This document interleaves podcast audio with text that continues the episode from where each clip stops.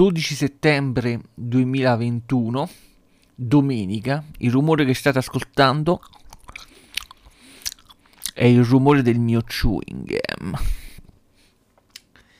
Questo è il podcast diario, la lista con aneddoti di tutto quello che ho visto, guardato, letto, videogiocato, fotografato, disegnato nell'ultimo periodo.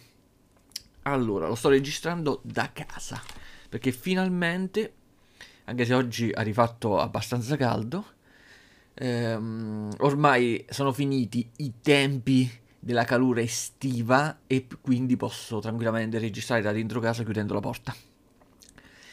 Allora, dai, dai, iniziamo a parlare della roba eh, vista, letta e via dicendo dell'ultimo periodo. Allora, iniziamo con le cose a cui frega meno alle persone. Videogiochi, niente. Non ho fatto un cavolo, per me i videogiochi ormai è un hobby che sta tramontando. Per ciò che riguarda i disegni, ho fatto un disegno l'altro giorno. L'ispirazione al disegno non so da dove è arrivata, so solo che stavo dormendo. Di colpo mi sono svegliato alle due di notte allung- mi era venuta un'idea, ho allungato il braccio, ho preso il mio blocchetto notice, perché ricordiamoci che io sono un amante dei blocchetti notice. Infatti, mo, quando inizierà a fare un po' più fresco, che uno può uscire con la borsetta tracolla o quello che è, mi, rip- mi inizierò a riportare dietro i blocchetti notice. Sono circondato da blocchetti notice, ho allungato alle due di notte il braccio, ho, ho preso il blocchetto notice e ho scritto le seguenti parole porta merda portoghese. Mi era venuta l'ispirazione ehm, e il giorno dopo ho realizzato il disegno di una specie di eh, porta gioiello, però porta merda, però portoghese del XV secolo. E il titolo è una cosa tipo un antico porta merda portoghese del XV secolo. Proprio questo è il titolo. E vabbè, mi sono subito spurgato la mente perché quando mi viene un'idea me la devo togliere il più in fretta possibile, altrimenti mi rimane a ballare dentro al, alla mente. Questo è l'unico disegno che ho fatto.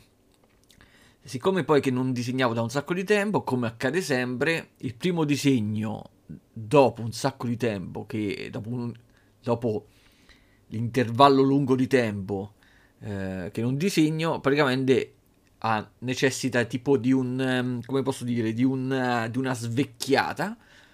Infatti, diciamo, la tecnica me la ricordavo e non me la ricordavo. Quindi il prossimo disegno che dovrò, che vorrò fare più a breve, suppongo sia più performante. E vabbè, e quindi se lo volete vedere, questo lo potete vedere cercando Caggiumania o chirurgia grafica su Google. Arrivate per esempio all'account di DeviantArt o alla pagina Facebook e ve lo vedete, questo fantastico disegno. E vabbè, per ciò che riguarda le foto, non mi sembra di aver realizzato foto di natura morta nell'ultimo periodo, a parte i libri.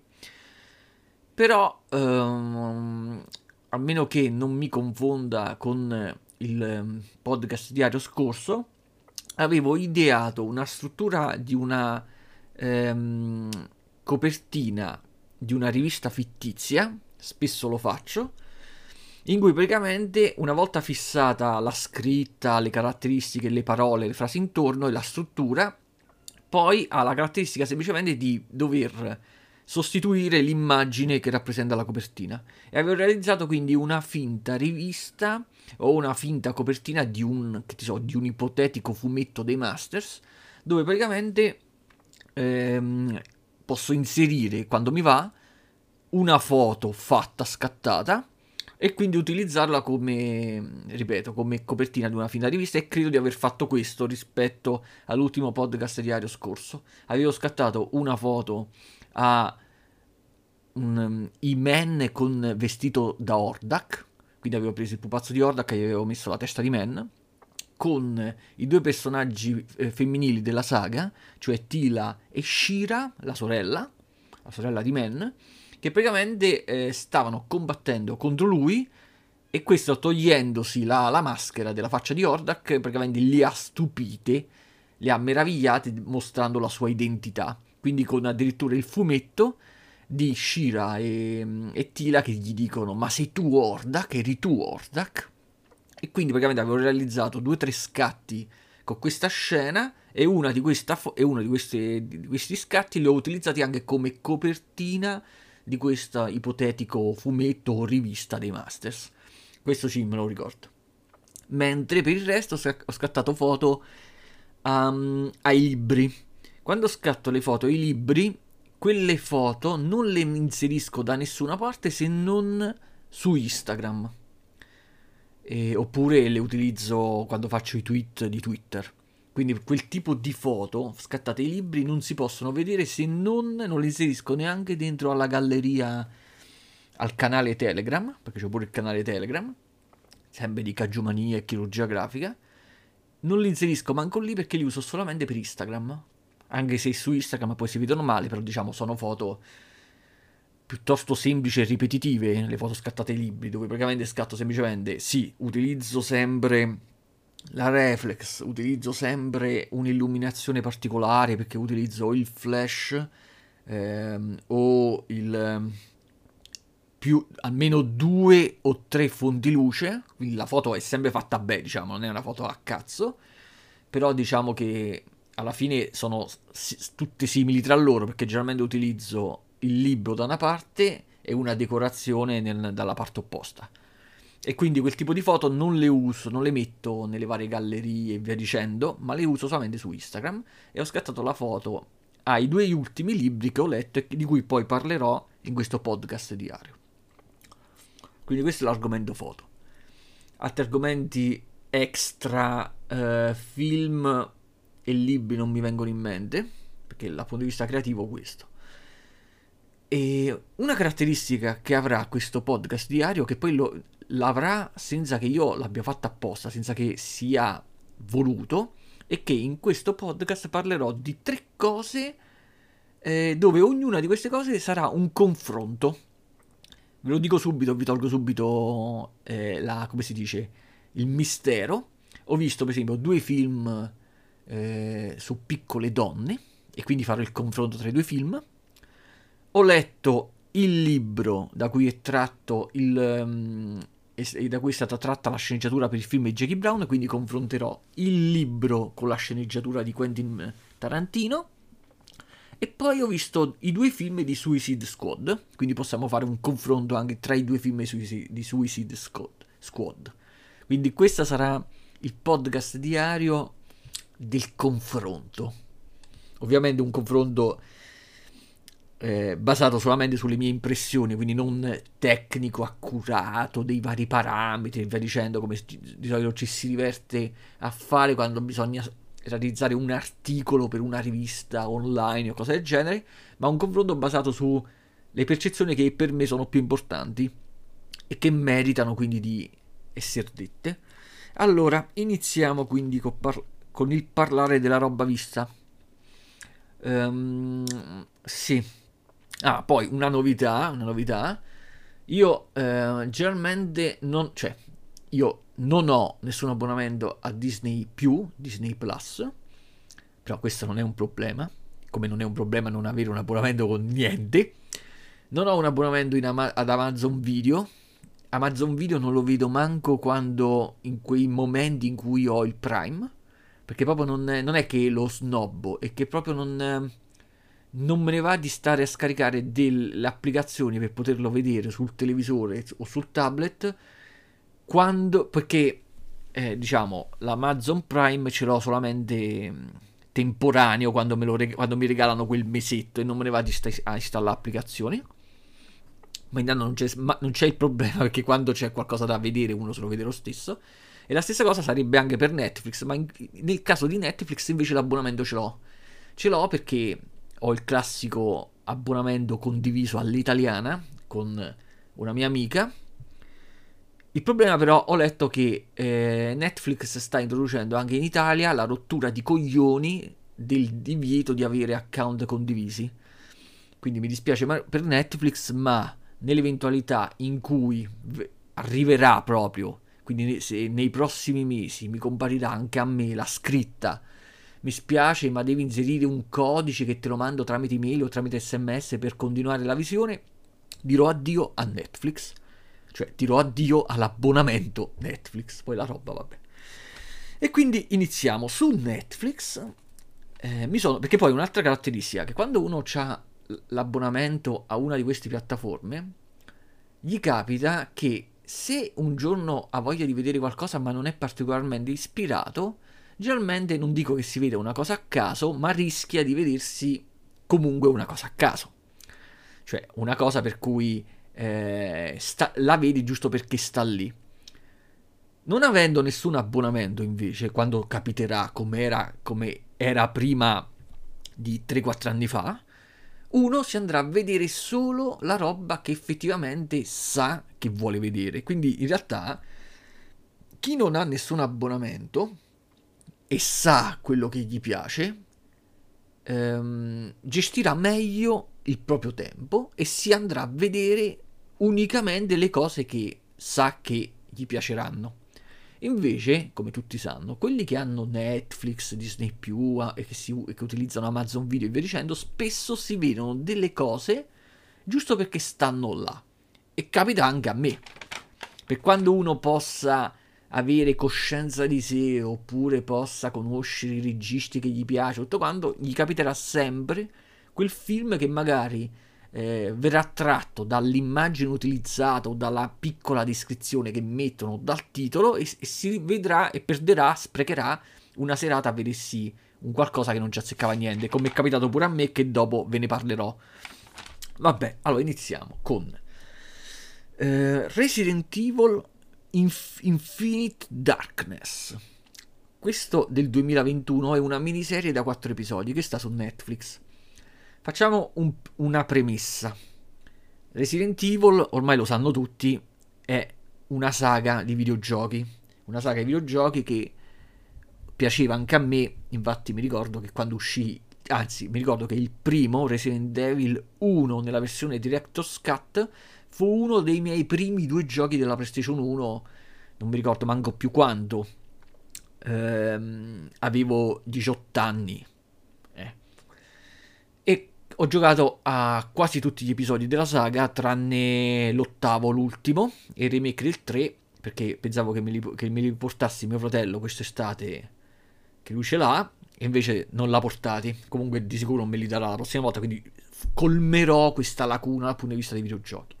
Dal punto di vista dei film, ho visto tutti i film della saga, della saga di Anderson, eh, dove c'era Mila Jovovich come protagonista in quel personaggio inedito e mm, diciamo questa saga fa abbastanza cagare perché è diventata è a, credo che sia costituita da 6 o 7 episodi molto ripetitivi non sono episodi a sé stante, quindi praticamente uno, tranne il primo film e tutti gli altri, per vederseli devi, devi sapere i fatti dei film precedenti. E di tutta quella saga, salvo solamente il primo film, che vidi al cinema.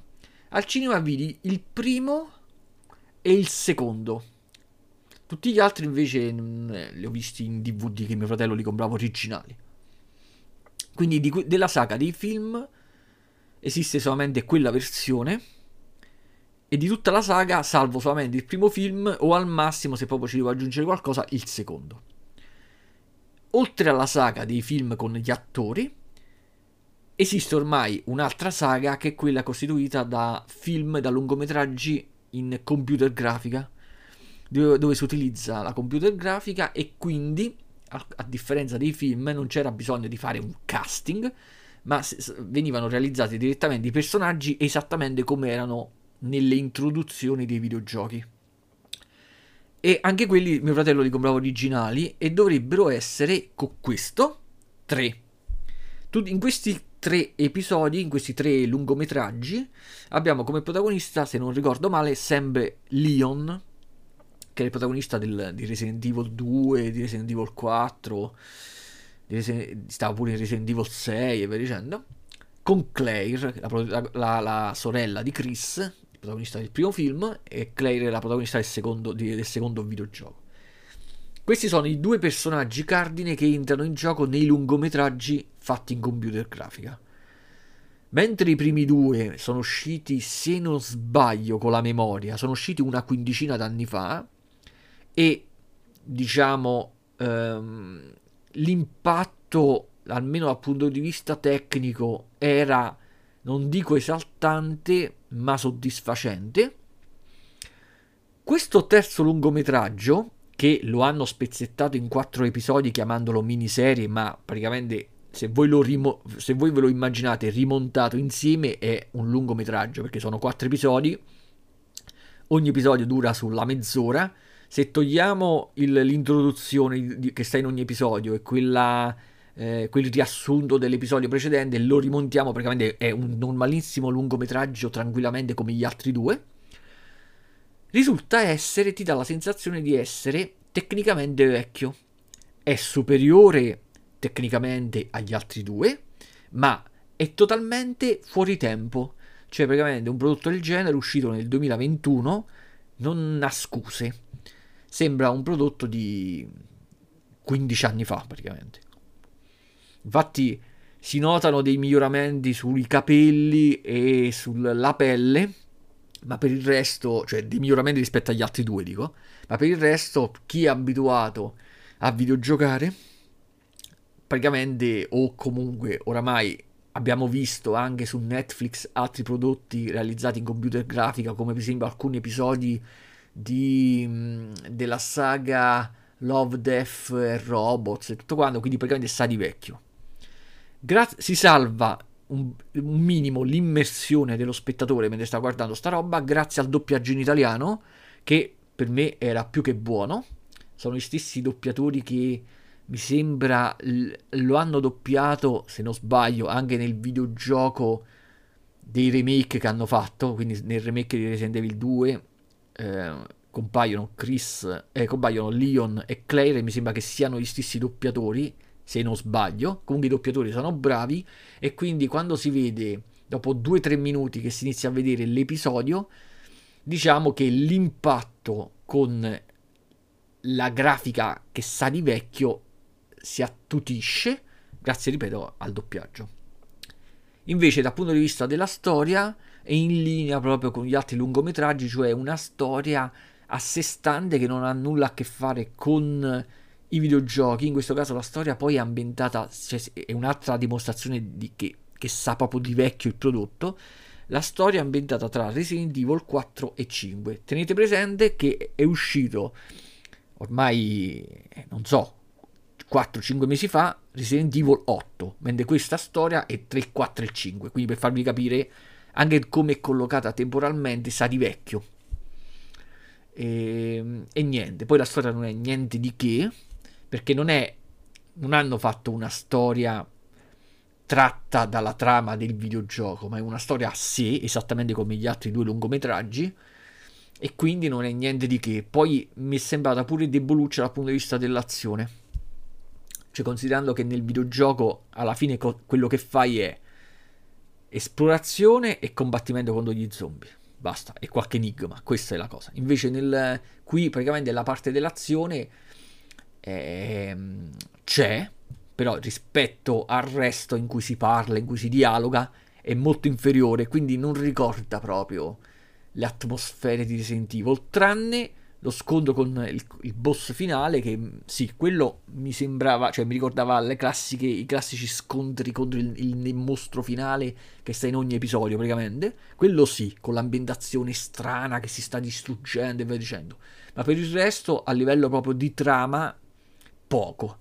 E poi io non sopporto quando in una saga dove tutto è collegato si faccia poco riferimento agli altri personaggi. Quindi, per esempio, sì, in questo caso c'è un unico riferimento um, agli episodi passati del videogioco, dico, quando il presidente dice che si fida di Leon perché è stato Leon a salvargli la figlia e a riportargliela a casa. Infatti, come accade nel videogioco di Resident Evil 4. Ma a parte questo, per esempio, non c'è nessun riferimento uh, per esempio quando compare Claire che poi è stata messa così giusto per fare scena, non si fa riferimento al fatto che è la sorella di Chris, che Chris fa parte della Stars, il gruppo e via dicendo. Cioè, proprio tutta una cosa così alla cazzo.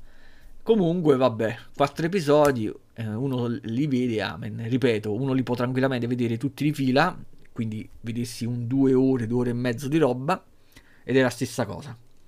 Adesso passiamo a piccole donne.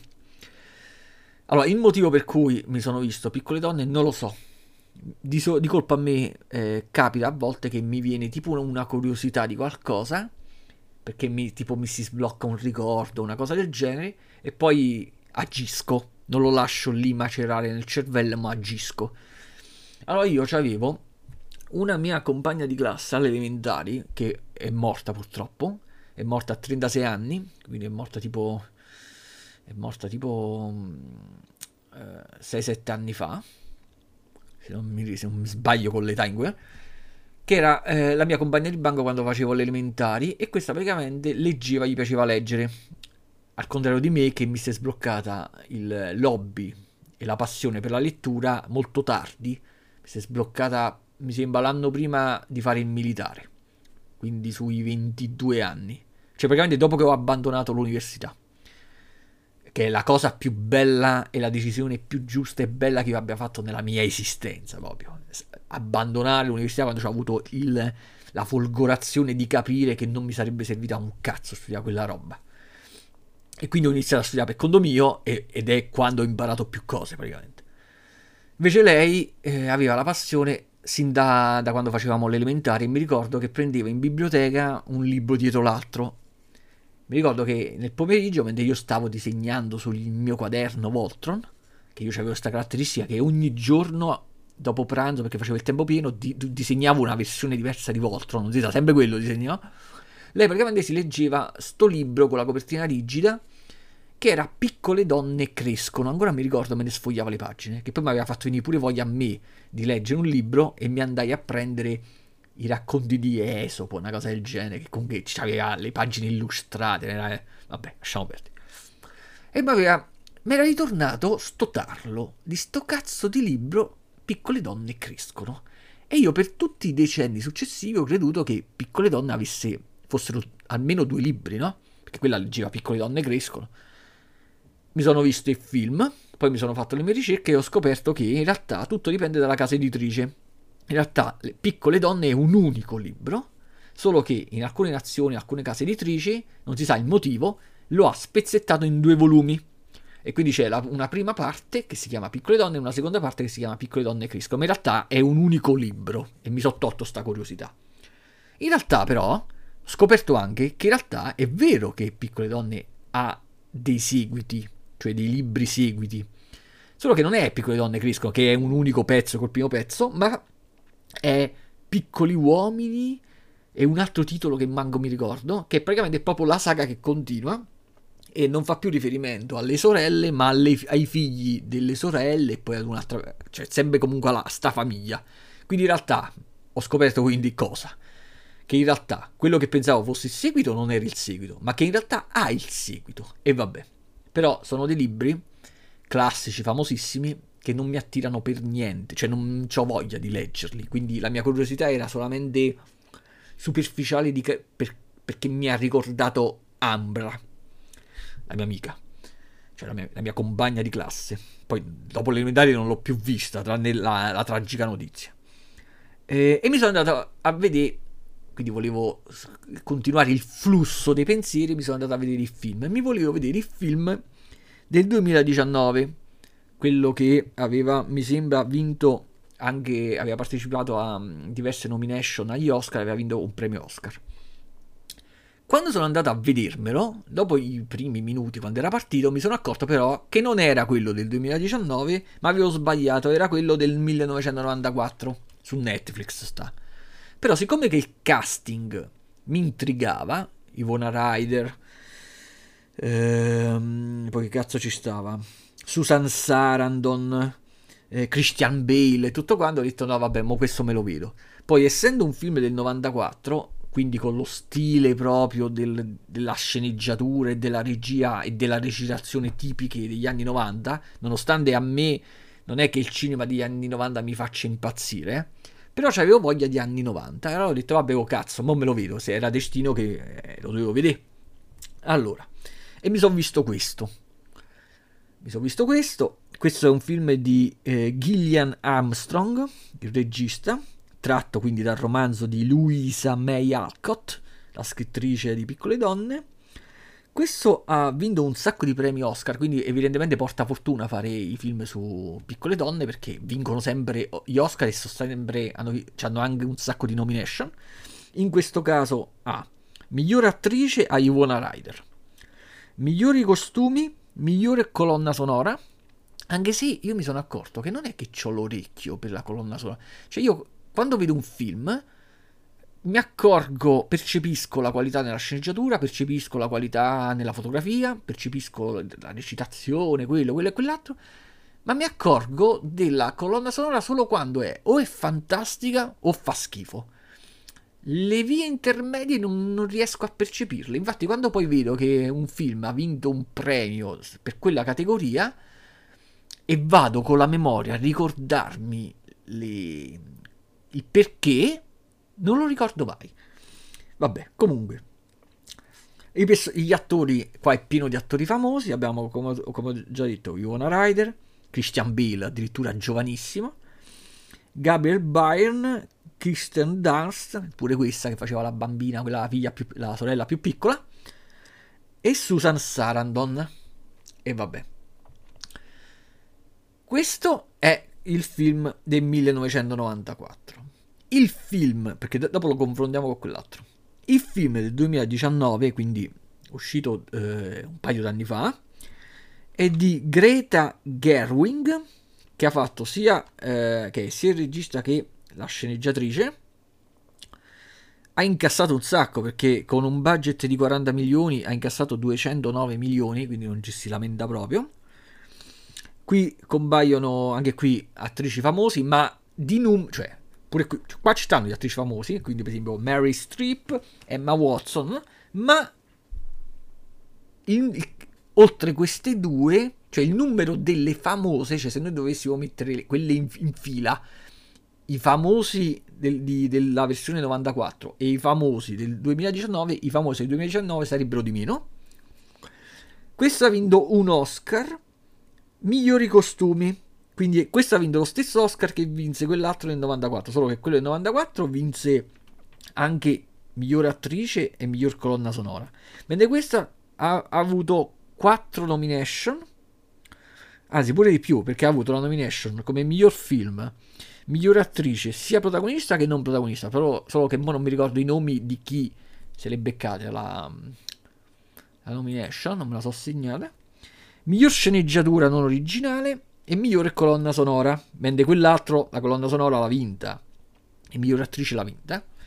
Allora, delle due versioni preferisco la versione del 94 perché siccome che è, è tutta una questione eh, non di abilità ma di scelte, quindi dipendono anche dal, dai miei gusti, se sono in linea con le scelte fatte dalla produzione dal regista.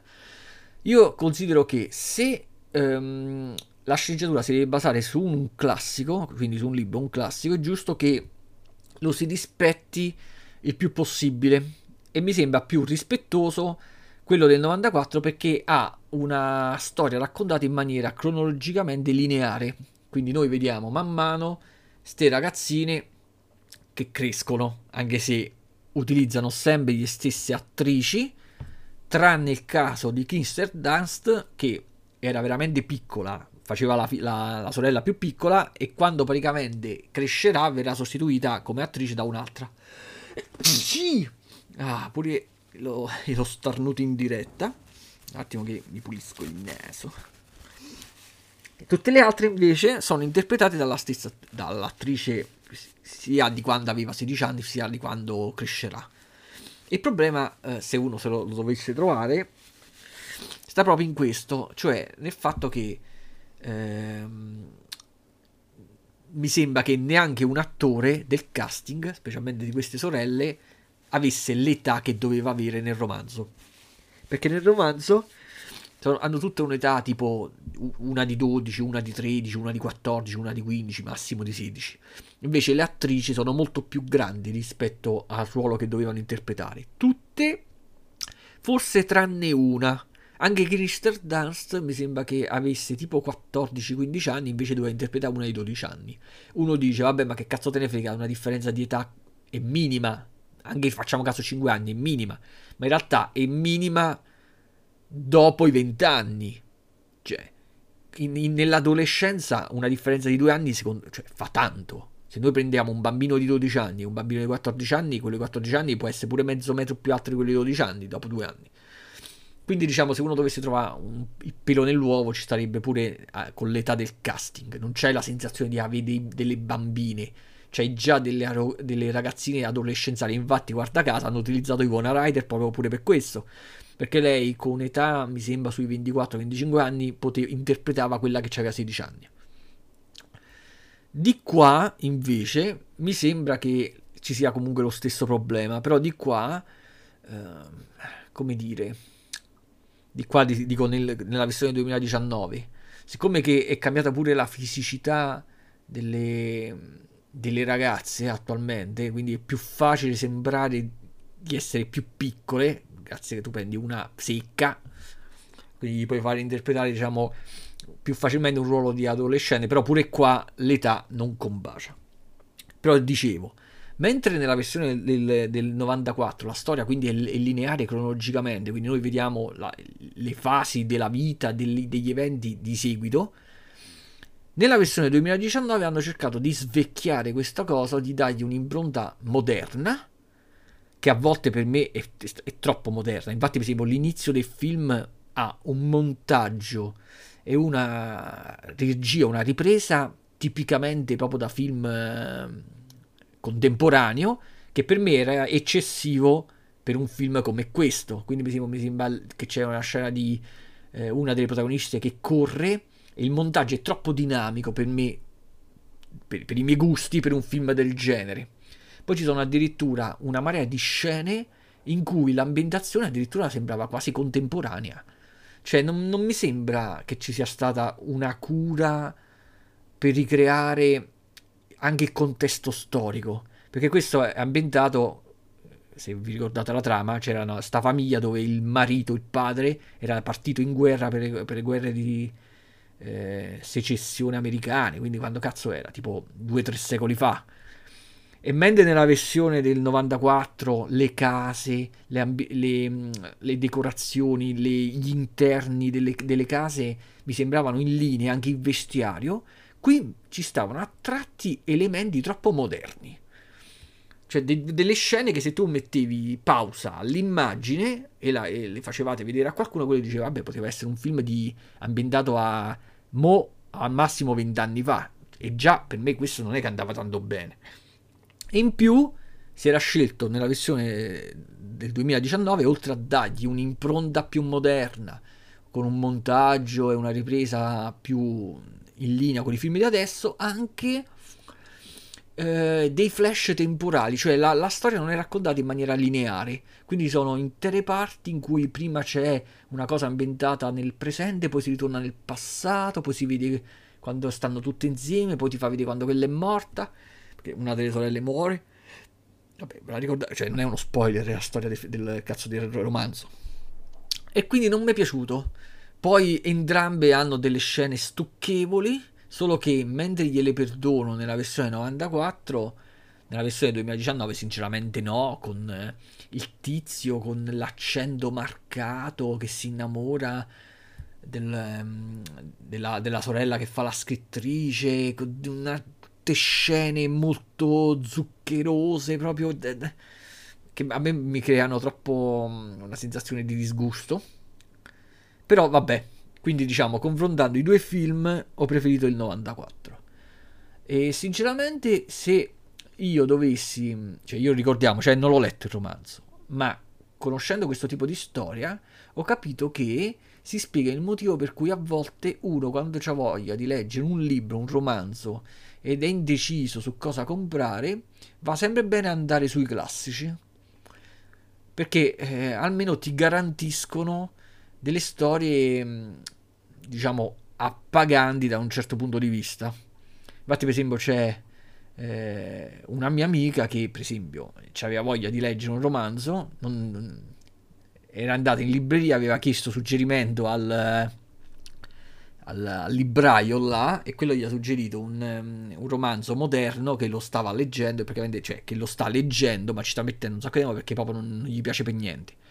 Quelli sono i casi in cui nel dubbio conviene andare sui classici, tipo tu sei una ragazza che ti so, sentimentale, tutto quanto, oppure sei immersa in un ambiente lavorativo che ti deprime, allora ti compri un, un classico tipo piccole donne che tu sai che terminerà bene, che avrà una storia che, con gente che sarà felice, che si sposerà e tutto quanto, anche se ci stanno i vari drammi, e vai a colpo sicuro. Secondo me conviene fare. Infatti, per esempio, pure io a volte mi ripiglia la voglia di qualche classico e uno si rilegge, che cazzo ne so, 20 leghe sotto i mari, o si legge Moby Dick o cose di questo tipo. Sempre meglio questo che non affidarsi a autori contemporanei che magari non conosci, perché adesso praticamente tutti scrivono libri, e quindi mettersi a leggere un romanzo scritto da uno che magari scopri che ha 20 anni, non si sa per quale cazzo di motivo gli, gli hanno dato, ha avuto la possibilità di pubblicare un libro senza particolari doti e sei costretta a leggerti sto cazzo di libro. Vabbè, chiusa la parentesi, piccole donne. Adesso apriamo la parentesi. Mo mi tolgo, mi voglio togliere quest'altro film che mi sono visto eh, a cazzo. Allora, in realtà era uscita la notizia che ehm, era uscito su Netflix un film su un classico film col, con l'esorcismo. Esorcismo di è il nome di qualcuno. Mi era venuta la curiosità di vederlo, però mentre andavo, sono andato a cercarlo su Netflix eh, e ho scritto esorcismo, fai la ricerca per esorcismo, credendo che stava la parola nel titolo, mi, comparso, mi sono comparsi altri film alcuni credevo di averli già visti e quindi praticamente ho, ne ho scelto uno di quelli che non avevo visto, credendo che era quello che volevo vedere, invece non c'entrava un cazzo, però me lo sono visto lo stesso, che è L'esorcismo di Janet Moses. Il regista è David Stubbs, un film del 2015 che sin dai primi 5 minuti si capisce che fatto, avevo fatto la cazzata nella scelta. Perché?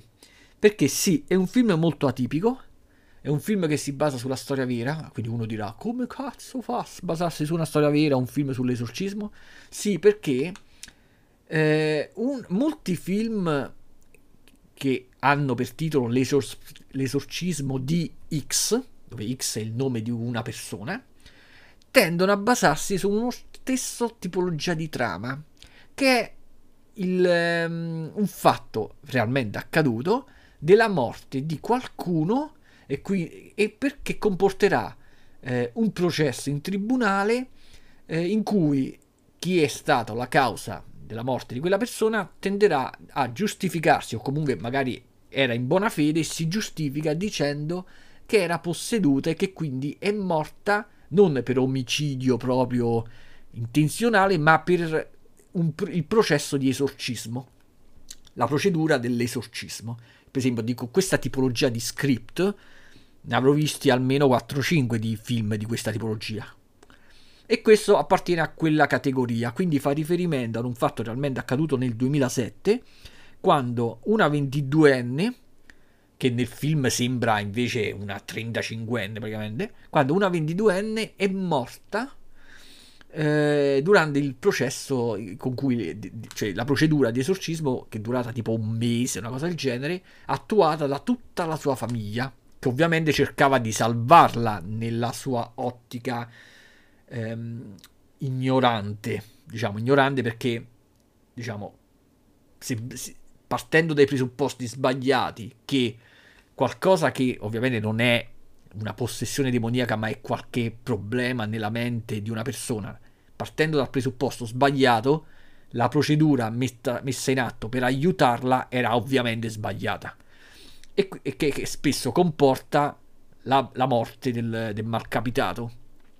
E quindi praticamente prima era morta sta tizia di 22, anni, di 22 anni e poi hanno, iniziato, hanno creduto che il, sta specie di demonio cosa, fosse passato ad un altro membro della famiglia e stavano, stavano per ammazzare pure una ragazza 14enne. L'unico eh, lato positivo di questo film, che non era, non era manco doppiato in italiano, mannaggia a loro, cioè Netflix non riesco a capire come distribuisce le risorse e i soldi, doppia dei cartoni animati giapponesi che fanno veramente schifo, e poi vabbè li doppia con un doppiaggio altrettanto schifoso, ma alcuni film per esempio non si prende neanche la briga di doppiarli. E questo è uno di quei casi, quindi mi sono dovuto pure vederlo leggendo i sottotitoli. Eh, la caratteristica di questo film è che praticamente è ambientato, cioè penso che sia pure girato, in Nuova Zelanda, quindi i tizi non, non sono né di pelle né bianca né neri, cioè sono tipo il, il, processo, cioè il tipo di eh, credenza a cui eh, fanno riferimento si basa su una cultura maori, quindi il, anche l'esorcismo si rifà alla loro cultura maori, quindi è tutta una cosa strana, che diciamo non inusuale, quindi non si basa su un, un rito d'esorcismo come siamo abituati di solito a vedere nei film di stampo cattolico, per esempio. E quindi era l'unica parte interessante. Praticamente c'era sta ragazza uh, che praticamente non era posseduta come di solito si vede nei film, quindi che parlava in latino o che volava o cose di questo tipo. Era semplicemente tipo isterica e da quello che si capisce era anche dovuta come conseguenza a diversi fattori, alcuni che non si capivano, altri al fatto che il, era sposata con figli, mi sembra, e il marito gli metteva le corna, quindi di colpo da tizia doce e tutto quanto inizia a diventare nevrotica, uh, fissava un punto nel vuoto, parlava con cose che non c'erano, urlava di colpo di notte, cose del genere, e tutta la, la famiglia eh, di, di, questi della Nuova Zelanda praticamente erano tutte famiglie eh, che vivevano che vivevano insieme e che si aiutavano, quindi fino a formare tipo gruppi da 20, 30, 40 membri e, e che, che, creavano tipo un, un gruppo chiuso, ermetico, quindi praticamente loro non è che hanno pensato di portare questa in ospedale o a fare chissà cosa, ma se la, se la sono gestiti tutti da loro, però non sapevo, cioè, non, non sa, cioè, tra l'ignoranza di pensare che fosse posseduta dallo spirito di un leone, una cosa del genere, tra l'ignoranza anche nel, nella loro stessa cultura di sapere cosa fare. Non si capisce perché si erano messi in testa che ehm, bisogna, sì, cioè un modo per esorcizzare questa possessione fosse l'acqua fredda. Non ho capito, eh? Allora praticamente tipo pregavano intorno a lei, gli facevano bere, gli, gli buttavano un sacco d'acqua fredda su, addosso, sulla bocca. Alla fine questa è morta affogata praticamente. E stavano per ammazzare nello stesso modo anche l'altra. Quando sono finiti al processo, poi tra l'altro questo film è stato girato con la tecnica della, del finto documentario. Finto, vero documentario, vabbè, io lo chiamo finto perché... Quindi per esempio con alcune scene reali e altre scene girate dagli attori. E praticamente al processo di tutta sta famiglia sono state condannate otto persone, ma queste otto persone non è che sono finite in prigione, eh, perché, cioè, dal processo, dal, dalle testimonianze e tutto quanto era emerso, cioè lo capiamo pure noi, che la colpa era che questi cer- erano era, per ignoranza comunque cercavano di salvare la tizia, quindi non è che avevano l'intenzione di ucciderla, quindi non aveva senso per la Costituzione e le leggi di sto posto mettere, eh, cioè, eh, come posso dire, punire, metterla in detenzione per insegnare cosa se quelli praticamente non avevano nessuna intenzione di, di che quella morisse. Quindi mi sembra che la detenzione fosse di... cioè che la... Mm, come posso dire? Che il...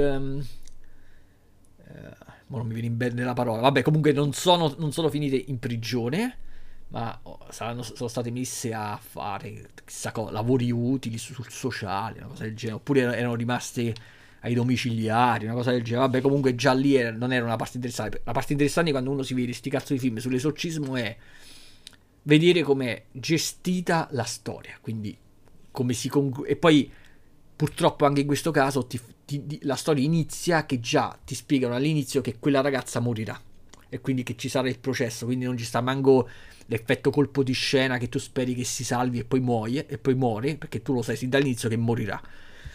Un film del genere, eh, tra quelli che mi era piaciuto di più, però non mi ricordo il nome, era L'esorcismo tipo di Emily Rose o Emily Jones, ma non mi ricordo.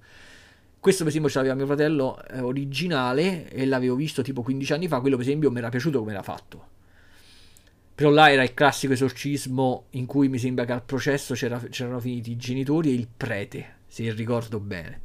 Vabbè, comunque questo l'ho visto sto film per sbaglio, esattamente come Piccole donne, mentre cercavo un altro film. Poi Adesso vedi, parliamo della differenza tra i due Suicide Squad. Facciamo una premessa. Allora, a me dei film DC, film DC, mi piace particolarmente la trilogia di Snyder, che ormai si può considerare trilogia una volta che è uscito eh, la Justice League Snyder Cut, di cui ho parlato abbondantemente in qualche podcast diario di mesi e mesi fa quindi si può considerare la trilogia tutta girata da Snyder. Quindi col suo stile, la, sua, la fotografia, come piace a me, l'impronta seria che gli ha dato, cupa e via dicendo. Gli altri film della DC per me so, non raggiungono il livello di, di, quei tre di Snyder. Gusti personali, ad altri, per esempio, quelli di Snyder non sono piaciuti per niente, ma che cazzo me ne frega, lo sto, sto parlando io. Cioè non, non, è che c'è un dibattito qua, sto parlando solo io. Se ce ne fosse un'altra persona, gli avrei chiesto che cosa ne pensava, ma eh, questi sono i miei pensieri su Snyder. E quindi, per esempio, per me ha il film di Aquaman, Wonder Woman 1984, sono tutti film mediocri che potevano tranquillamente non fare per niente. Nonostante abbiano incassato, eh Infatti, per esempio, a me, per esempio, non, non mi è piaciuto neanche più di tanto il primo Wonder Woman.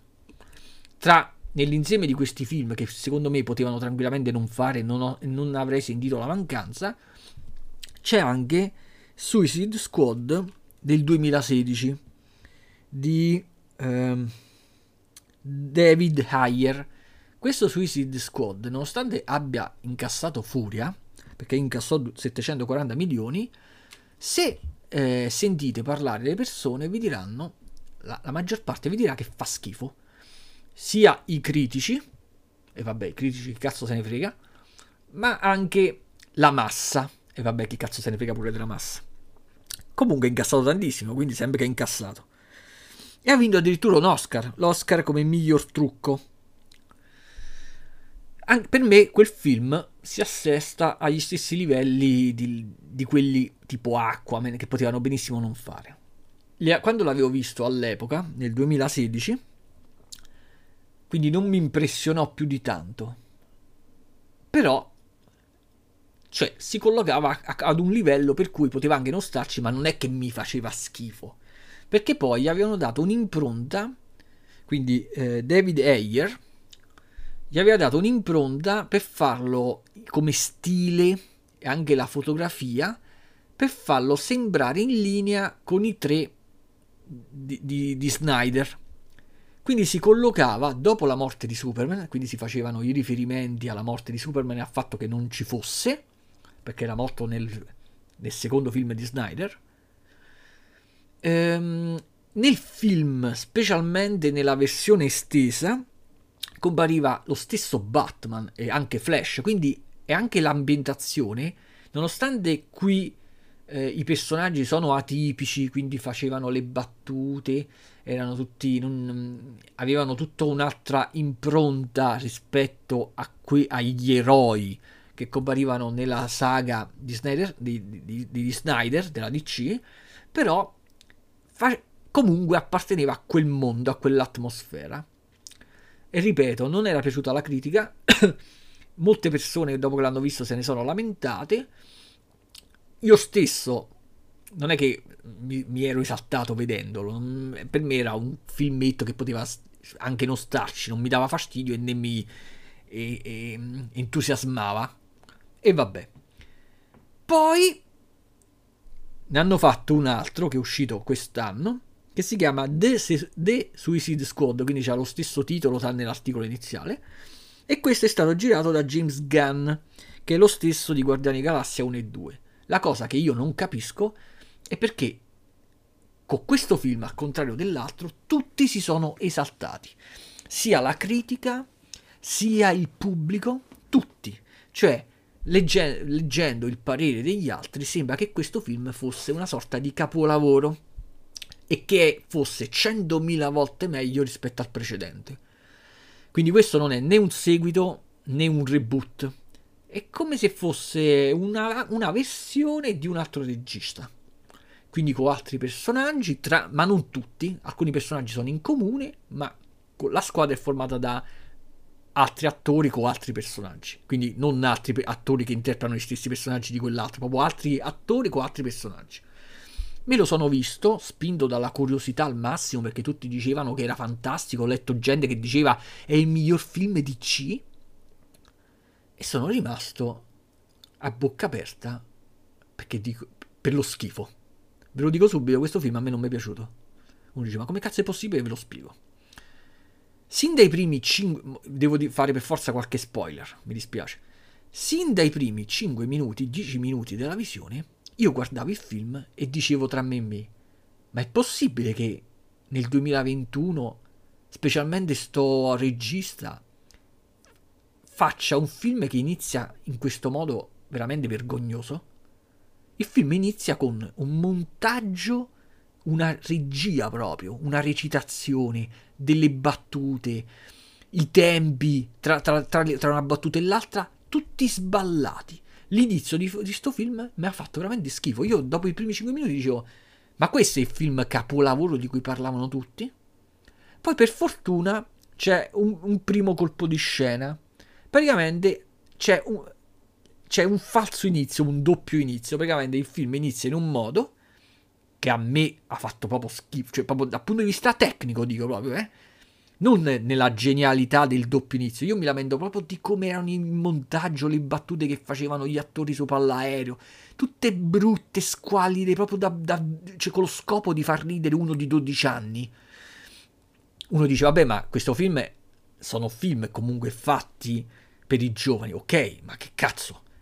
Ma che significa? Non, che, cioè, cioè un, un conto è fare un film che lo possono vedere anche i giovani, ma lo può vedere anche uno che ha 40 anni. È un gondo fare un film per i bambini. E quindi i primi 5-10 minuti io dicevo, ma che cazzo di film di merda è?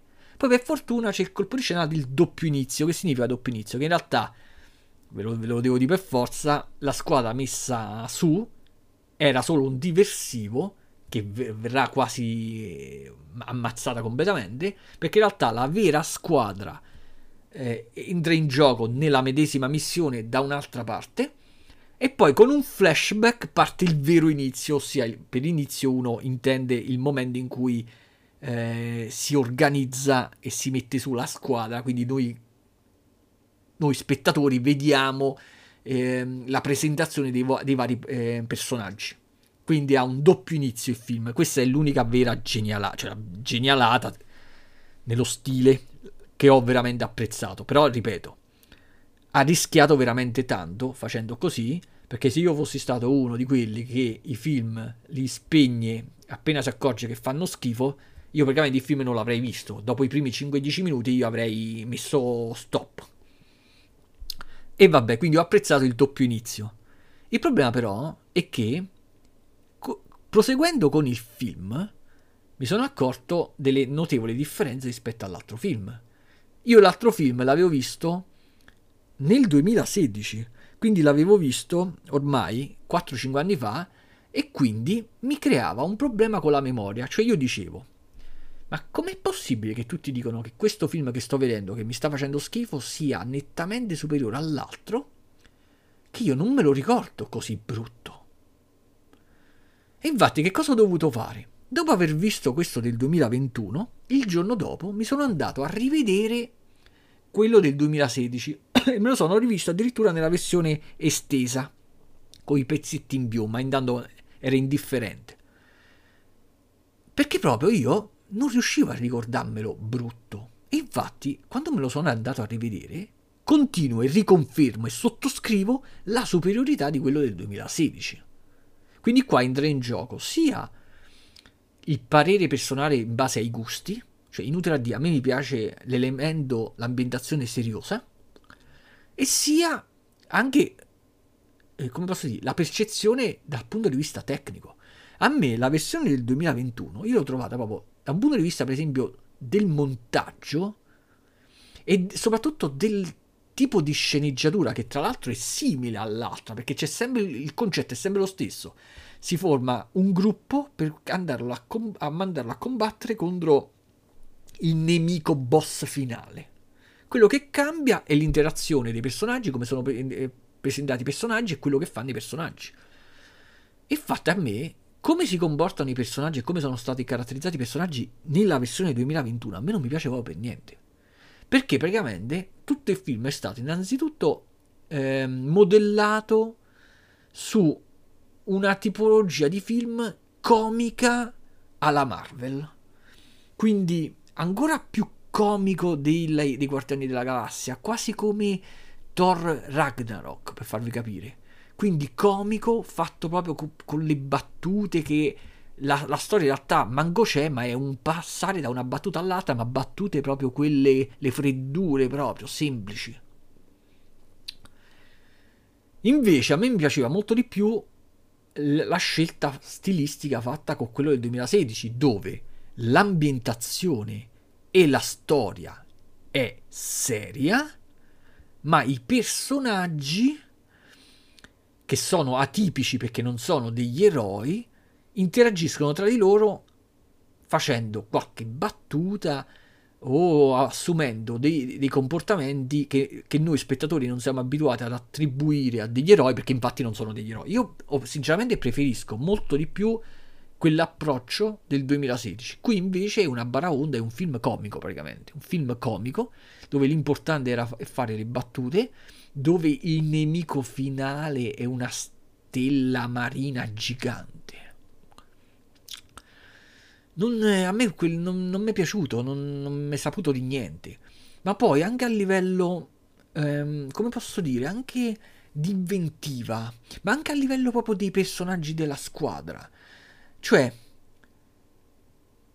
la, il, nei fumetti la Suicide Squad è una squadra costituita dai i, i, i cattivi presi dalle varie saghe dei vari supereroi quindi i cattivi di Batman, i cattivi di Superman, che sono i cattivi di, di Flash, tutto quanto, che uno crea la squadra, suicida e li manda in una missione. Mentre lo, io spettatore, mentre vedevo la squadra di Suicide Squad del 2016, io riconoscevo i personaggi, non tutti, ma io conoscevo Killer Croc, eh, conoscevo mh, mm, il personaggio che fa Will Smith, che non mi viene in, in mente il nome eh, come cazzo si chiamava? Vabbè, quello... Mh, mm, il cecchino. Conoscevo eh, quello Mr. Boomerang là, come cazzo si chiamava? Quello che lanciava il boomerang. Eh, conoscevo quella con la spada. L'incantatrice. Io li conoscevo. Quindi mi vedo il film dove io conosco i personaggi e quindi io mi vedo un film basato sui fumetti di cui io conosco i, fu- i personaggi dei fumetti. In quest'altro film se tolgo quelli che comparivano anche nell'altro film, quindi se tolgo praticamente Harley Quinn, gli altri io sinceramente, nonostante io legga fumetti da quando ero piccolo, poi fumetti pure americani, quindi io quelli non l'ho mai visti. Cioè io per esempio il ruolo interpretato dal, da quello che può essere considerato il protagonista, io non l'ho mai visto in un fumetto. Quello che utilizza l'arma che aggiunge i pezzi e l'arma si costruisce da sola, mai visto. L'altro tizio eh, che combatte con che ha il costume con la maschera di metallo, io quello mai visto. La tizia che muove i topi, mai vista. Lo squalo, a me non mi sembra di, aver, di ricordare squali. Cioè, mh, mm, mi ricordo che c'era un nemico di Batman che era una femmina orca, ma non me lo ricordo quello. Mentre Killer Croc compare nei videogiochi di Batman e via dicendo, io quello non l'ho visto. Quello che lancia i, i, l'energia l'Apua, io quello non l'ho mai visto. Quindi praticamente io mi vedo un film basato su dei fumetti i cui protagonisti io non conosco. Quindi c'è, una, c'è anche quest'altra caratteristica. Poi, mi era piaciuto la, la, caratterizzazione che Will Smith aveva dato al, al personaggio che lui interpretava nel, nella versione del 2016.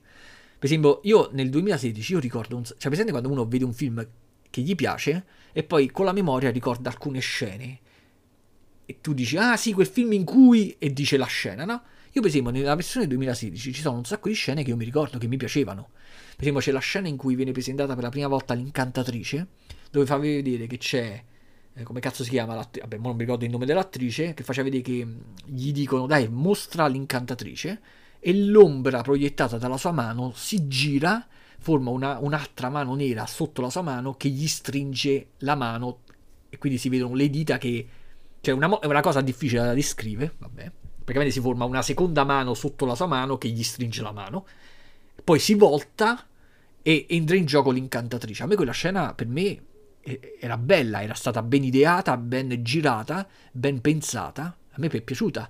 Mi è piaciuta tutta la scena in cui eh, cercano di convincere all'inizio del film Will Smith a partecipare alla missione. Allora c'è Will Smith che dice al colonnello, gli dice dice al colonnello però parla, guarda il colonnello ma parla alla tizia che organizza tutto, gli fa io voglio che eh, liberi, eh, tenete sotto, fate andare ad una buona scuola mia figlia fino al college. Se per, per caso i suoi voti saranno brutti, penserete ad aumentare anche quelli. Quella scena è molto bella, mi piace come è stato caratterizzato quel personaggio. Si, a parte il fatto, ripeto, che il film del 2016 è, dentro il mondo di Snyder, di, di, di Snyder. Quindi, per esempio, c'è tutta la scena in cui arriva Batman che praticamente combatte contro di lui e quando lui sta per sparare a Batman si mette la figlia tra lui e Batman che la figlia lo convince ad arrendersi. Mi piace il concetto che lui è un, vabbè, un concetto ormai trito e ritrito che compare in molti film, dove um, il personaggio cattivo ha, ha, una figlia ed è un buon padre, diciamo, e per la figlia farebbe tutto e quindi si fa ricattare dal governo, quindi lui fa il buono perché è ricattato dal governo per salvare la figlia ok. Ma tu mi fai la versione questa di James Gunn dove mi ricrei un personaggio uguale? Cioè qui praticamente non abbiamo Will Smith, abbiamo un altro personaggio, pure questo negro, che guarda caso pure questo ha una figlia e viene ricattato allo stesso modo per, per, per salvare la figlia. Cioè è la copia di quello che faceva Will Smith, ma non è Will Smith e non è lo stesso personaggio, cioè è la copia. Cioè, quindi l'originalità se ne va a fare in culo, è sempre la stessa solfa. Che poi, con sempre la solita scena stereotipata, che quando lui finalmente finirà la missione, proietteranno sui telegiornali eh, la scena del padre che ha risolto il problema e la figlia lo scopre vedendo il telegiornale e si alza con le lacrime perché è orgogliosa del padre con cui aveva litigato all'inizio del film. Mamma mia, quante, quanti miliardi di film abbiamo visto la stessa scena del un cattivo rapporto tra padre e figlia oppure tra genitore e figli. Poi il genitore parte in missione dopo aver litigato con i figli eh, fa una missione, si salva a malapena i figli sono, diventano orgogliosi di lui e si riappacificano. Quante volte l'abbiamo visto? Originalità zero. Poi non mi è piaciuto proprio il ritmo che James Gunn ha dato a tutto il film, perché parte per essere un film quindi comico con i ritmi serrati, anche se poi sono molte battute sono a cazzo, cioè nel senso soprattutto nella, nella prima parte uno fa la battuta a volte troppo lunga, a volte troppo breve il tempo che gli viene dato, vabbè, a parte questo. Ma poi all'interno del film partono delle scene inserite in maniera forzata, eccessivamente lunghe. E mi riferisco praticamente a tutte le scene che le ho trovate noiose e inutili, che sono proprio quelle con Harley Quinn. Praticamente Harley Quinn, quando noi l'abbiamo vista per la prima volta, era proprio nel Suicide Squad del 2016 E lì, porca mondo, aveva spiazzato tutti, perché per la prima volta noi vedevamo questo personaggio finalmente reso sullo schermo, poi dall'attrice, che lo interpretava pure bene, anzi, gli ha dato un'interpretazione così caratterizzante che poi successivamente, per esempio nei videogiochi, o oh, che cazzo ne so, nei fumetti, hanno cercato di farla riassomigliare più a quell'attrice rispetto a come era prima. E va bene, quindi nel primo film andava bene. Poi ci avevano fatto un film eh, dove Momendi la protagonista era Harley Quinn. E già là le cose incominciavano un po' a scricchiolare, però vabbè, non mi era piaciuto per niente, pure, addirittura mi ero scordato di elencarlo quando vi avevo fatto l'elenco dei film DC che non mi piacevano, proprio l'avevo rimosso dalla testa, però lì, anche lì, vabbè, iniziava quasi a stufare. In quest'altro film dove è di nuovo presente, vengono reinserite delle scene pure lunghe dove lei rifà le stesse cose che aveva fatto nei film precedenti.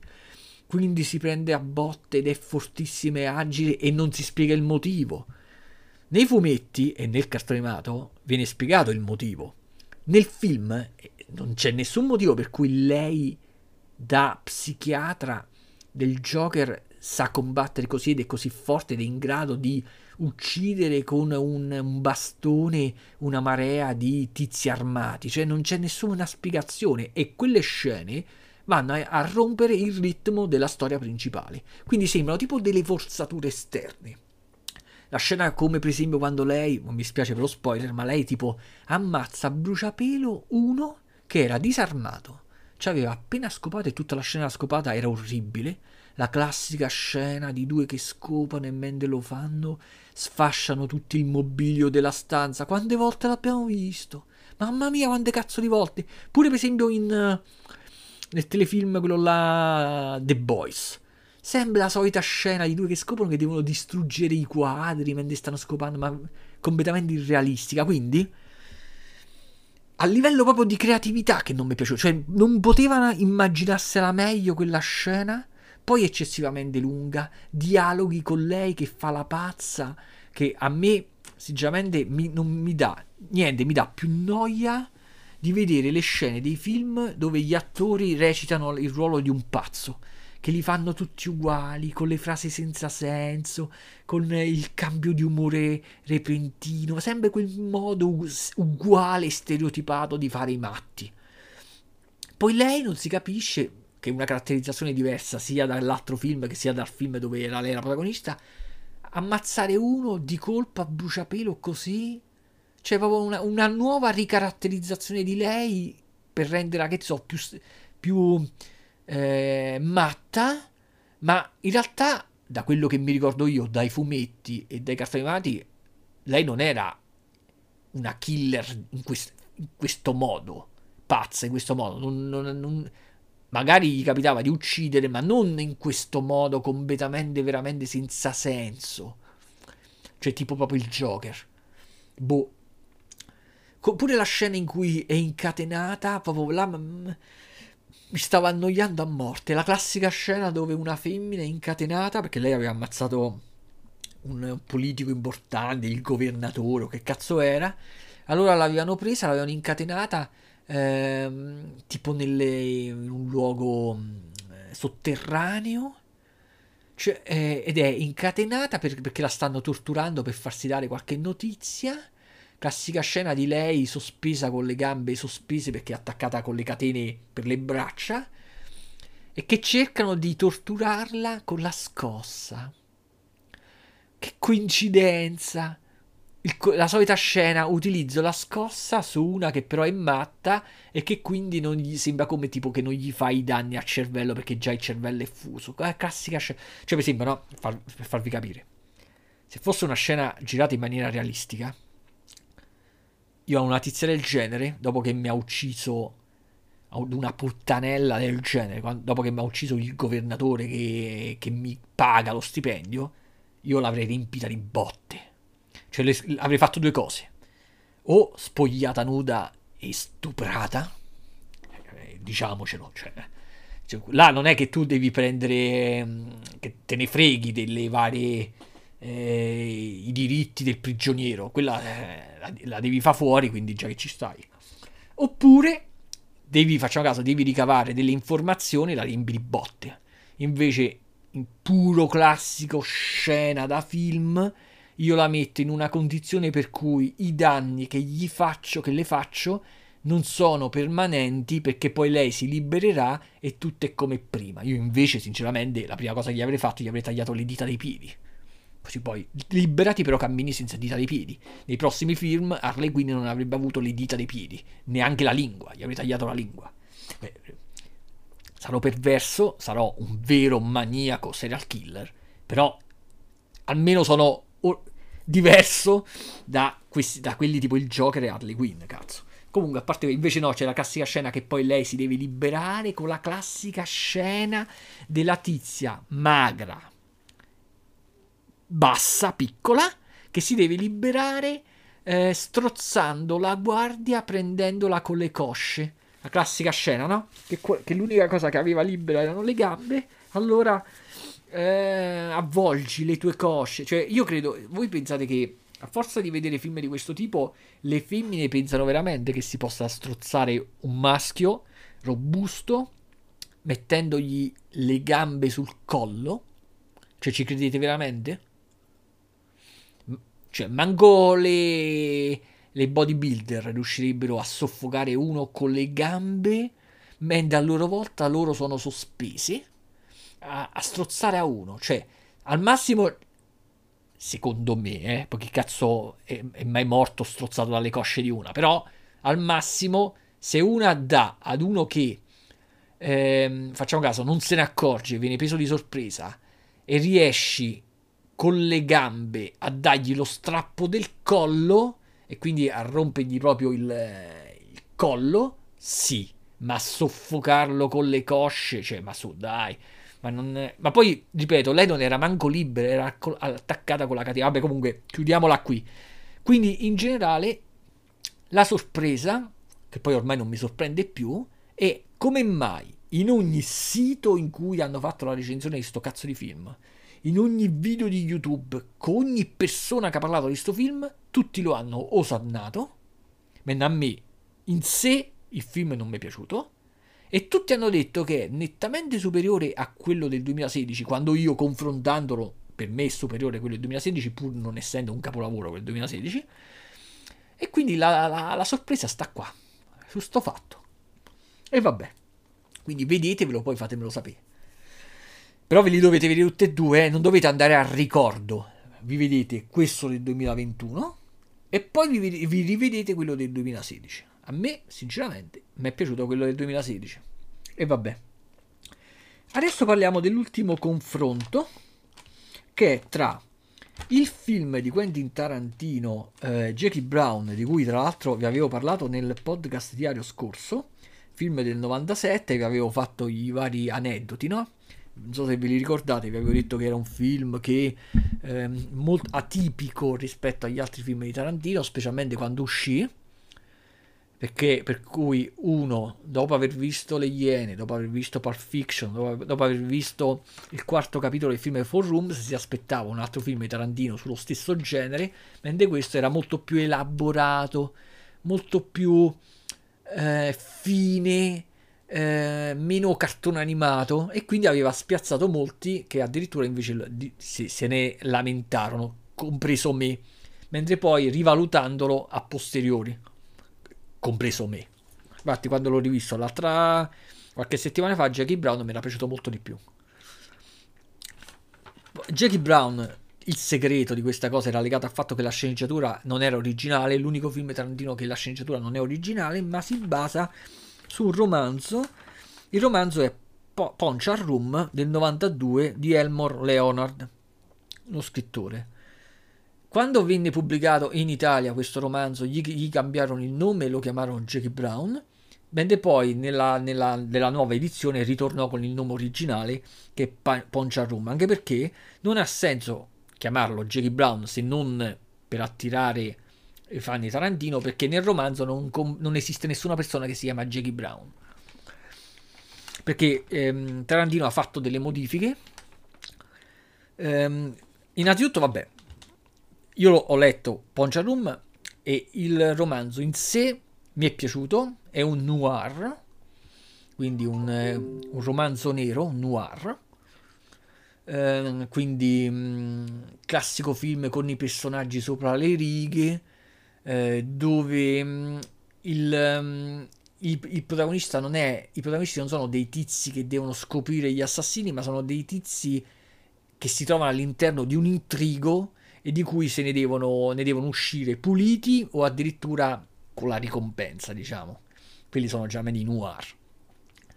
Mi è piaciuto tantissimo, scorre che è un piacere, lo consiglio a tutti quelli che gli piacciono quel tipo di storie o che comunque gli piacciono i film di Tarantino. Tu, voi mi dite come mai che c'entra questo con i film di Tarantino? Perché Tarantino in realtà non è che, è, che ha dovuto fare un grosso sforzo nel scrivere i dialoghi, perché voi non ci crederete, ma i dialoghi che ha usato Tarantino sono quasi pari pari quelli presenti nel romanzo. Quindi, una volta visto il film Jackie Brown, leggendovi il romanzo, voi vi immaginate proprio Samuel Jackson, Robert De Niro, Michael Keaton, proprio interpretare le frasi che state leggendo, perché proprio riuscite ad associare proprio i personaggi, gli attori ai personaggi del romanzo. Vabbè, il romanzo è del 92, eh, mentre il film è del 97, non è che pensate che il romanzo è stato scritto dopo. Però ci sono delle differenze. Allora, mi devo fare, devo fare i complimenti con Tarantino perché è riuscito a creare una sceneggiatura per il film che, pur asciugando abbastanza la storia del romanzo, perché nel romanzo la storia è più complessa e più lunga, i personaggi hanno più eventi, però è riuscito a mantenere inalterato l'atmosfera che si respira nel romanzo. Quindi è stato bravo. Ha tolto delle parti vincolanti e ha fatto delle modifiche in modo tale che quelle parti tolte non andavano a rovinare la storia. Di cosa sto parlando? Allora, innanzitutto, il, per farvi capire, mo io non vi dico i nomi dei personaggi, vi dico i nomi degli attori. Allora, vi ricordate il personaggio quindi interpretato da Robert De Niro? Il personaggio interpretato da Robert De Niro era un amico di Samuel Jackson, con cui era stato in prigione anni prima e che aveva fatto anche un colpo decenni prima.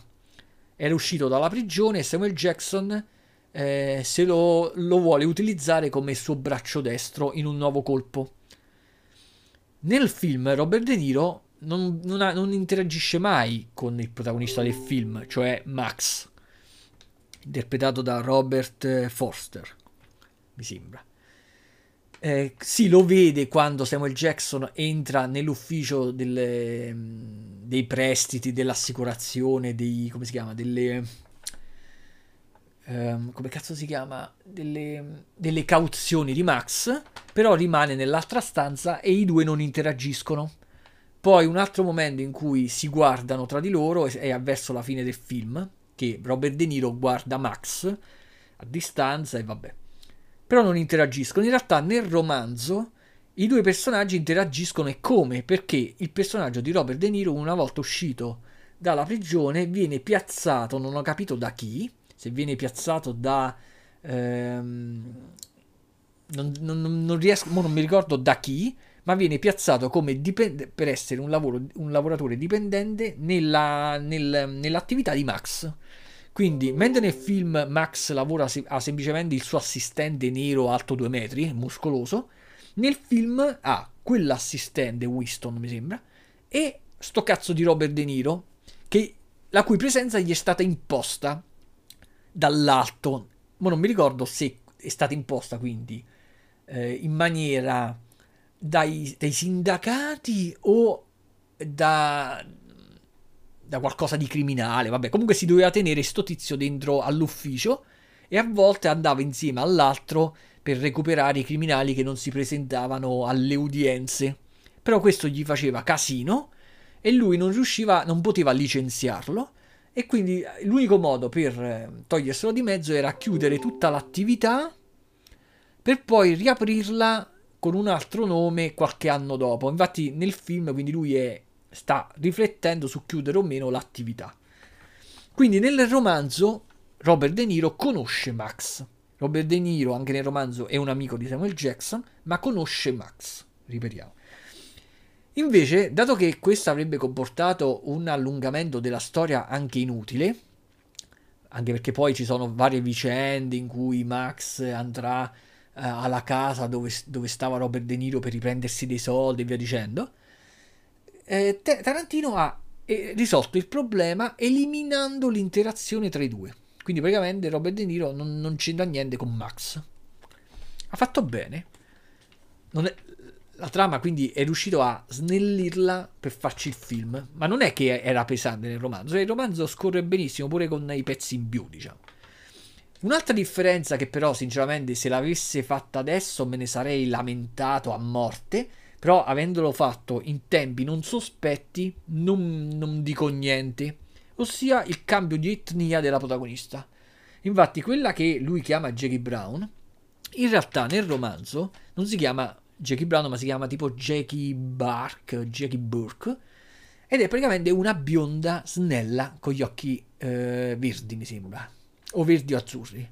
Quindi non c'entra assolutamente nulla con la protagonista di Jackie Brown, ossia con Pam eh, Greer. Un'altra, però, un'altra che ha cambiato la forma del fisico è il personaggio, mi sembra di Melanie, non mi ricordo come si chiamava, comunque il personaggio interpretato da Bridget Fonda, che è quella che si scopa Robert De Niro che gli dice ti fate una scopata? Sì, e fa vedere che si scopano tutti in tre minuti. Quella nel romanzo non ha quell'aspetto, ma ha l'aspetto simile invece alla protagonista del, del, film. Cioè, praticamente in realtà è come se avessero invertito. È come se Tarantino avesse invertito le, fes- le fisicità delle due femmine.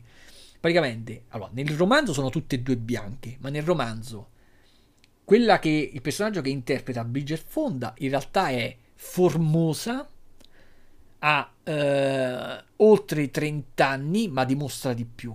Mentre la protagonista, quella che dovrebbe essere Jackie, Jackie Brown, però si chiama Jackie Burke, è snella, magra, bionda e figa. E nonostante ha sì sui 42-43 anni, mentre l'attrice che interpreta Jackie Brown nel film aveva sui 47-48, quindi sembra più vecchia nel film. Nel, nel, il personaggio invece dovrebbe, essere, dovrebbe sembrare più giovane. E poi il, un'altra dimostrazione del fatto che nel romanzo è molto fascinosa è che praticamente di lei ne, ne, ne rimangono affascinati praticamente tutti perché Samuel Jackson, voi ragionate, Samuel Jackson è un nero venditore di armi che si fida di una bianca, questo praticamente è irrealistico e però questo dimostra proprio il fatto che questa Jackie nel romanzo è molto affascinante. Tanto che ah, si riesce ad, acqu- ad acquistare la, la, fiducia anche di Samuel Jackson per cui lavora trasportando i soldi no? quindi Samuel Jackson è attratto da lui da lei. Il protagonista Max è attratto da lei se ne innamora e anche il personaggio del poliziotto, dell'agente federale o quello che è, interpretato da Michael Keaton, è attratto da lei. Infatti, e, que- e il fatto che questi tre personaggi maschili siano attratti da lei va anche a giustificare meglio i loro comportamenti, cioè il comportamento di Samuel Jackson per cui la usa e si fida di lei, il comportamento del protagonista che si innamora e quindi l'aiuta, e il, il comportamento del poliziotto, dell'agente che accetta di eh, utilizzarla per intrappolare Samuel Jackson e si prende dei rischi. Invece diciamo che pur essendo bella l'attrice protagonista di Jackie Brown, però non è all'altezza del ruolo che avrebbe dovuto interpretare, nel senso che doveva essere più giovane e molto più bella. Invece, ripeto, Bridget Fonda, che invece ha un corpo minuto, fatto bene, classico tizia americana con eh, piccola ma con un bel culo e delle belle tette ma snella, in realtà doveva avere la forma del corpo di, dell'attrice che invece interpreta Jackie Brown. Quindi questa è eh, l'unica differenza per ciò che riguarda eh, la, come posso dire, per ciò che riguarda la caratterizzazione, cioè il casting. L'unico cambiamento che ha fatto in fase di casting Tarantino, cioè, per cui il casting è molto diverso dai protagonisti, dai personaggi del romanzo, è solamente per queste due femmine. Per il resto, eh, il, quando si legge il, il romanzo sembra proprio di leggere proprio di, la, la, descrizione di Samuel Jackson, la descrizione di Robert De Niro, anzi vabbè Robert De Niro ce lo dovremmo immaginare nel romanzo un po' più piazzato con le spalle ancora più larghe, però alla fine va benissimo Robert De Niro, anzi. E quindi questo, il romanzo lo consiglio a tutti, altre differenze con il film non mi vengono in mente perché... Ah, ah vabbè, la... Allora, mega spoiler, quindi se non avete mai visto il film, a parte se, che se non avete mai visto il, un film Tarantino, in tutto ne avrà fatti 7-8, vi potete pure andarvene a fare in culo, cioè senza cioè ascoltarmi, però adesso ve lo dico, mentre nel film, ehm, proprio la scena finale, Max non va con Jackie Brown, quindi Max l'ha aiutata a fregarsi i soldi, si prende la sua parte da 5.000 euro, ma rimane là. Nel, nel romanzo vuole rimanere, cioè la, la, vuole lasciare andare, quindi anche nel romanzo se ne vuole rimanere a, eh, là a continuare la propria attività, ma all'ultimo lascia tutto e se ne va insieme a lei, quindi c'è il cambio di finale. Ehm, poi vabbè, un'altra differenza nella, nella, caratterizzazione dei personaggi è che sembra come se in America fosse una cosa, come se fosse un gioco, sposarsi. Praticamente nel romanzo tutti i personaggi sono sposati. Sono tutti sposati e divorziati. Jackie, quella che fa Jackie Brown o Jackie Burke addirittura ci aveva avuto due o tre mariti, quindi aveva tipo 42-43 anni, ma aveva due o tre mariti che poi sono morti. Anche il protagonista Max era sposato, separato e praticamente divorzia, decide di divorziare nel romanzo, quindi dopo aver conosciuto Jackie. Mi sembra che pure Samuel Jackson era tipo, era tipo divorziato, perché tutti divorziati, tutti sposati e divorziati. Evidentemente in America è, è come se, che cazzo ne so, come l'equivalente di, non lo so, avevi una tessera per una biblioteca. E va bene. E adesso vi dico l'ultima cosa e poi la finiamo qua. Ehm, l'ultimo libro, un altro libro che ho letto, oltre Ponchar Room, è stato il, um, un altro libro sul settimo sigillo di, Ing- di, Ingmar Bergman. Il libro è di Fabrizio Marini, quindi un italiano. Perché dico un altro? Perché se vi ricordate nel podcast diario scorso vi avevo detto che mi ero letto un libro di, sul settimo sigillo che era la sceneggiatura. Questo libro non è la sceneggiatura, ma è una monografia sul, sul, sul film. Mi è costato 14 euro e quando l'ho visto, appena l'ho visto, ho avuto subito l'intuito di essere rimasto fregato, perché sì, sapevo che era 150 pagine, quindi sarebbe stato piccolo, ma me l'aspettavo più grande per ciò che riguarda base per altezza, con una marea di illustrazioni, con una marea di cose, invece un libretto veramente piccolo. Poi quando l'ho tirato fuori dalla scatola, dal pacco Amazon, c'aveva pure la copertina leggermente strappata dietro. E, um, è stato scritto nel 2002 e poi la seconda edizione, quella che ho io, rifatta, diciamo, riaggiustata nel 2007. Non lo ricomprerei perché non mi ha soddisfatto né um, questo è quello che trovate su Amazon se cercate il settimo sigillo Ingmar Bergman. Eh? Non lo ricomprerei perché, poi ho fatto pure la recensione su, su Amazon, vediamo se la pubblicano perché non mi piace né l'esposizione, questo è fondamentale, proprio non mi è piaciuto proprio come è stato scritto, con il classico linguaggio utilizzato dai critici cinematografici. Avete mai letto la recensione di un film di uno che si eh, fa passare o che è un, cri- un critico cinematografico che hanno quel tipo di linguaggio finto forbito che mi fa proprio schifo che per dire una frase devono utilizzare paroloni f- parole proprio che, che, sanno di vecchio che non appartengono al, al linguaggio comune di suesi proprio. Ma poi eh, non, non mi è piaciuto proprio, non, eh, né, né, né come è stato scritto, ripeto, e né il contenuto in sé, perché io mi aspettavo un libro pieno di aneddoti e curiosità sull'autore e sul film, quindi mi aspettavo che mi dicessero gli incassi, il, le difficoltà durante la regia, il casting, le caratteristiche di vari attori. Invece, per quelle cose veramente che mi interessavano a me, ci, gli viene dedicato poco spazio. Poi c'è tutto il capitolo iniziale che parla del, dell'autore e, e, che parla del, dell'autore del film, eh, che parla di Bergman, solo che lo, quello che l'autore invece del libro um, un, cita un sacco di altri registri, epoche, stili, tutto senza dando per scontato che chi legge debba sapere cose che tipo debba sa- conoscere registri olandesi, svedesi degli anni 40, ma che cazzo ne so io?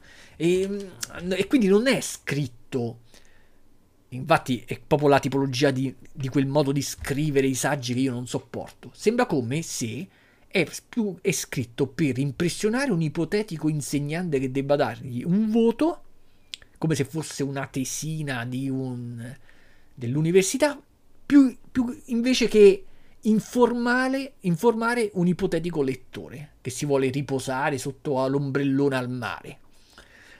Quindi non mi è piaciuto, cioè sinceramente si, con- si riesce a conoscere di più di Bergman leggendo Wikipedia praticamente.